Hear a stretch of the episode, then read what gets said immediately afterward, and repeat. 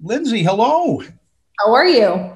You know, it's been much too long. Uh, I, I, need to say congratulations on the World Cup. Um, oh, thank you. I appreciate that.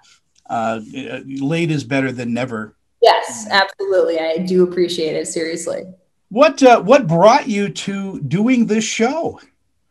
Um, well, Amazon actually came to me and pitched this idea, and you know, it was perfect timing. I had just retired from ski racing and was looking for a new challenge.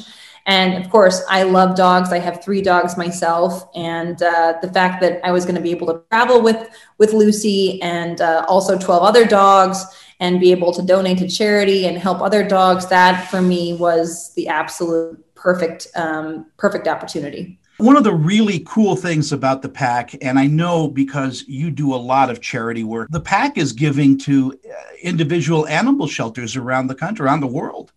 Yeah, every country that we visited, we donated to the local charity or organization in that area. And, you know, every country had its own unique set of problems and issues that they faced with the, the dogs in their area. So we really specialized it to each each country and what was most needed in those areas and um, you know you had people crying and you know emotional and they've donated their whole lives to helping these animals and so that was for me the most rewarding part of the show you know they're family i mean and and and we can't turn our back on pets no, absolutely not. I mean, it's so sad to see, you know, how people treat dogs in, in certain parts of the world. And, but then at the same time, it lifts your spirits so much when you see these people who give everything to make sure that these dogs are healthy and happy. You know, you, you see both sides of it. And, and, uh, you know, I, I applaud all of these people that have done such amazing work for these animals.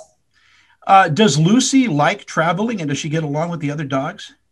She loves traveling. I think it's her favorite thing to do. Um, anytime I get the leash out and like her case, she's she flips out. You know, she she loves meeting people. She's a people person. She loves, you know, she'll literally fall asleep on the airplane in 30 seconds. She'll be snoring, and then everyone thinks that actually I'm snoring, which I'm not clearly.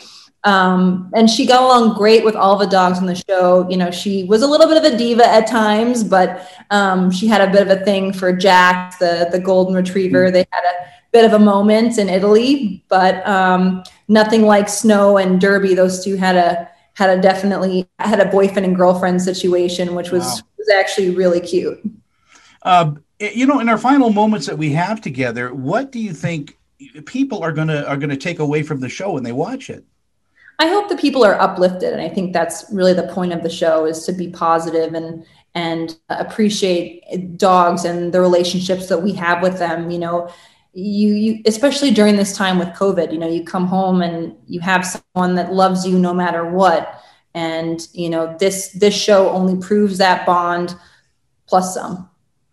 You know, thank you so much for your time this morning, and thank you for everything that you do, from empowering girls to. Uh, uh, to, to your work with pets. Uh, you're a terrific, terrific person. And again, a champion in many ways. I appreciate your time. Thank you so much. I really do appreciate that. Thank you. This celebrity interview is sponsored by.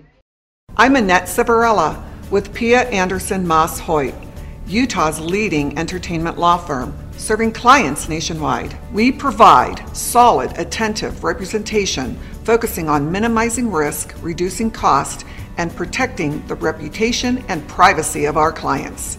Our goal is to provide you with the legal representation you need to make the right decisions and to protect you and your creative works. Call or email me for a free consultation.